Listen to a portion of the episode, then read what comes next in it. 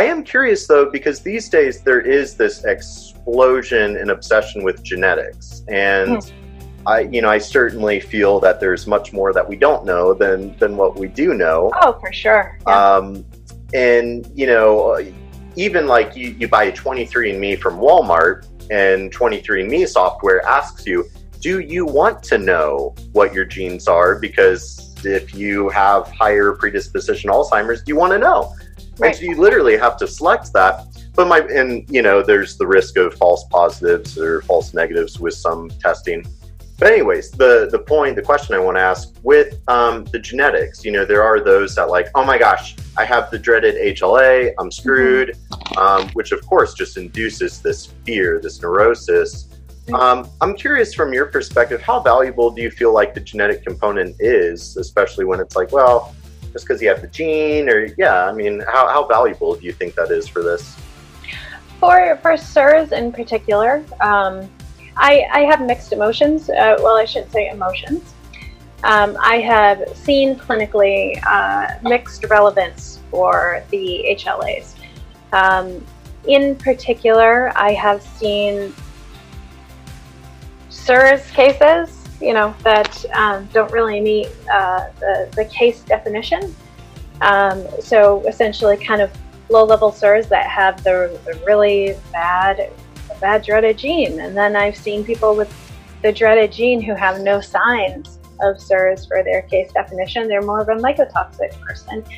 Um, you know, so it's it's really hard to hang our hat on. And what we've seen from um, you know genetics recently you know, is that uh, just because you have some type of heterozygous or homozygous mutation doesn't mean that the gene is completely defunct. Sure, there are certain um, inheritable diseases that, you know, typically end in death because of some type of inherited genetic anomaly. That does happen.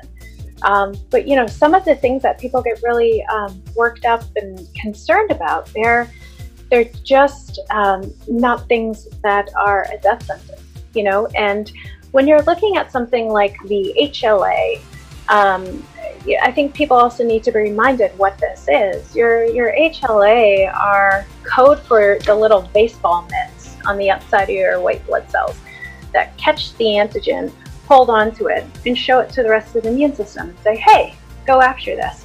In CIRS, the concept is that that baseball mitt is now really greasy and it can't really get a grip on the antigens that are coming in. So instead of catching that ball and showing it to the rest of the immune system cleared out, it drops out of the mitt where it just kind of rolls around on the floor. And then another ball comes, and another ball comes, and another ball comes, and you know, all of a sudden you're burdened with toxins. So the concept of CIRS is really working from an antigen removal perspective. And you know, I, like I said, I don't see it as often, and that could be just me and the population and the people that I work with. Um, but you know what? What I do see though is abnormal detox pathways, and genetics do code for that. Mm-hmm. You know, people will have abnormal phase one, phase two, even phase three detox that can really uh, affect their clinical outcomes. Um, so, you know, I do get excited when people already have their 23andMe data pulled from years ago on a PDF on their computer, you know, that they can upload somewhere else now, now that we have all these. There was a period of time where we were just um, at a loss for um, any of the uh, uh, translational programs. So it was like maybe a year or so. It was a little bit of a dearth. Um, but now it seems like there's a lot more people who are coming in who have done this. They've used companies like I think like Self Decode and things like that to really get that information tangible. And once again, it's genetics, so there's a concept of nature and nurture. It's good to know where weaknesses lie, but in those cases, they're really just weaknesses for people that can really be supported um, or further exacerbated depending on what you're doing for the person. Mm-hmm.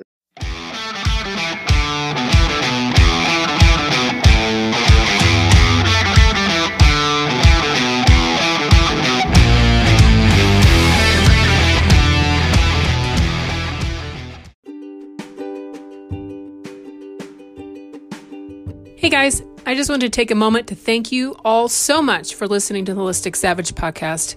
We on the Holistic Savage team all really appreciate you and want to stay connected with you. So please rate, review, and subscribe to help the podcast grow.